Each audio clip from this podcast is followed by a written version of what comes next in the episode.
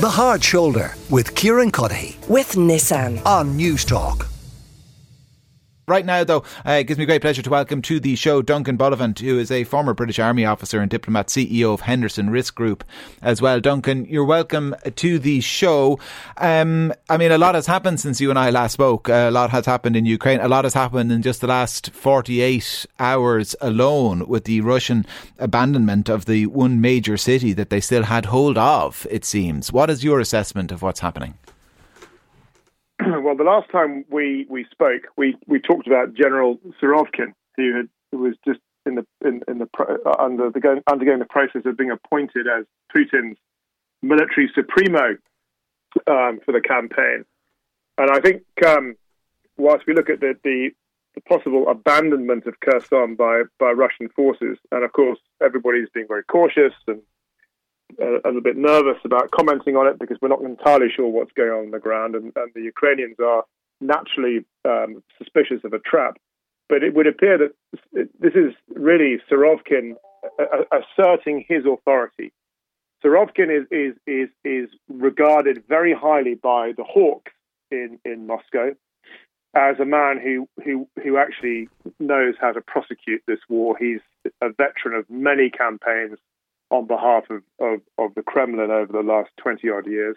He's a hard man and he's a man of great influence within the military system. And if he has determined that it is better for Russia to make a tactical withdrawal from Kherson, Kherson has no real strategic value to the Russian military campaign, but it is obviously highly symbolic. But if he feels that he can trade the the loss of symbolism, um, recover troops, 20 to 30,000 estimated number Russian troops in, in Kherson, bring them back over the river, reconstitute his forces, get the supply chains up and running, hold ground during the winter, then he may be in a better position to uh, prosecute the war on more favourable terms and more favourable ground. So I, am I'm, I'm voting. My, my, own take on this is that, is that this is this is Russia mm doing doing the sensible thing from a military point of view. Uh, um, but uh, I may be proved wrong. I mean, because the the temptation, I suppose, from people who are, who are willing Ukraine to victory is to see this in the context of kind of Russian disarray and chaos. So you're sounding a much more ominous note. I, I don't think it, it. I think look, both sides have fought each other, not to a standstill, but both sides are estimated to have lost in the region of 100,000 dead over the last few months. 40,000 civilians have been killed. Towns and villages have been destroyed. You know, we know that the Russians have run short of ammunition because they're buying ammunition from North Korea, they're buying ammunition from China, they're, they're stocking up with Iranian made, um, pretty low cost drones to, to try and prosecute a war against Ukraine's infrastructure. They are scraping the barrel in terms of trained manpower. You know, they're they're running out effectively of, of trained professional soldiers. They're having they're having to use uh, conscripts of dubious age, fitness, and, and, and, training. So Russia Russia is really you know Russia's really suffering from mm. this war, but Russia is a big country. It is resourceful, and it is probably prepared to go nose to nose and blow for blow with Ukraine for a few months yet. I don't think this should be seen as a, a collapse from Russia. Not not with Surovikin at the helm. He, he's too canny, too experienced, and too, and too much in control for that to happen. So, I mean, it, it will all, I assume, become clear in the next couple of days, will it? Uh, uh, based on what Ukraine does, whether it enters the city, the Ukrainian army, and how Surovikin then repositions his forces on the far bank of the river there's there's no doubt that the Russians, if if they leave Kherson, as it, as it would appear, will leave behind booby traps, mines. They'll make it a difficult environment for for the Ukrainians to operate in, and they may well leave behind groups, snipers, um, you know,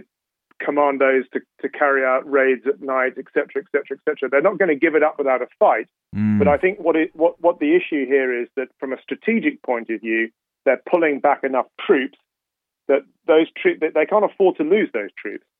You know, they can't afford to lose twenty thousand troops as, as prisoners or surrounded, because so, Soviet doctrine back in back in the old Soviet days would have been not to have engaged in in in, in uh, conflict in Kherson. It would have been to bombard it with artillery, which we know the Russians are very are very fond of, and possibly use chemical weapons to deny it to both sides, and then simply bypass it. There's no there's no military advantage to Ukraine in retaking Kherson. It's a it's political. It's highly symbolic. Mm. But as as I said previously, I think the balance for for Surovikin is to say, look, we're going to take a hit politically, but militarily, it's worth it because it means that we recover, you know, twenty to thirty thousand troops. We we can we consolidate our, our, our, our supply lines and we're ready to maneuver to attack in other areas. So, to what extent, then, given the time of year, uh, Duncan, are both sides looking at the horizon, wondering when the winter clouds are going to blow in? I assume that grinds everything down to something of a halt, does it? Well, it does at the moment because it's wet. It's raining, it's muddy. Uh, armored vehicles can't really move off roads. So right now, it's it's it's it's getting to that stage where maneuver, uh, moving off the route of march, is becoming harder and harder and harder. Once the ground freezes, of course, that's a different that's a different story. That then you then you can move and okay. maneuver. But also, once it freezes, you're into a different set of logistic challenges as well, such as food and water for the troops in the field. And do we know how well prepared either side are for those logistic challenges? I know there was a lot of criticism of the Russian logistics early on, for example. Yeah, I mean, I think Russia Russia is highly dependent on railways that you know their their entire sort of European uh, warfighting capability is based on railways, and also, uh, and it's strange that we're still talking about it. Russia's logistic support is is frankly um, a joke in comparison to perhaps NATO trained armies. Russian Russian logistic um, material in terms of trucks, in terms of um, supply. And so mm. it, it, a lot of it is based on living off the land, and a lot of it is based on you know, operating out of out of railheads. Now, the Ukrainians are a very different organization. And I think one of the things we forget about the Ukrainian army is that you know an army of between 80 and 90,000 strong since since 2014 has been trained incredibly well in terms of planning, logistics, organization on NATO on NATO lines. So I think I think also the other thing to bear in mind is that the attacker always has a slight disadvantage when it comes to logistic supply. Ukraine is fighting on home turf. They're fighting from the center out. So, in terms of logistics and support and supply, Ukraine will probably have it slightly over Russia over the, over the coming months. But let's let's not let's not ignore the fact that mm. Russia is more than capable of achieving localized victory from time to time through weighted numbers and artillery. What will be the ask then from Ukrainians of, of Western powers then uh, going into the winter? Like, where are the shortcomings in terms of resources and supplies that they will they're, need? They're going to demand more air, uh, uh, air defense uh, missiles. They're going to de- they're going to re- demand more long range artillery, shells, and missiles for their multi launch uh, rocket systems because they'll want to keep the pressure on, on Russia's supply lines and on and on, on Russian prepared defensive positions. But I think politically, what is going to emerge over the next few months is, and we're beginning to see it now, uh, in terms of the the US is reluctant to escalate the type of weaponry it's, it, it's giving Ukraine. Um, Putin is not is not attending the G20 summit. Allegedly, he fears a a um, an assassination attempt, but I, I, think that's really to avoid embarrassment. Um, it would suit it would suit both sides in many ways for there to be some kind of negotiated settlement at this point. I don't see the US or NATO countries supporting Ukraine, you know, to, to clear all territories of Russians if it means the war drags on for another two years.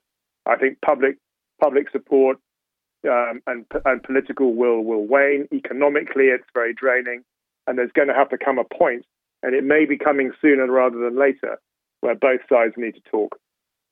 Listen, Duncan, it's uh, always interesting to get your views on these type of things. Thanks a million for joining us. Duncan Bullivant is a former British Army officer and diplomat. He is CEO of Henderson Risk Group. The Hard Shoulder with Kieran Cuddihy. With Nissan. Weekdays from 4 on Newstalk.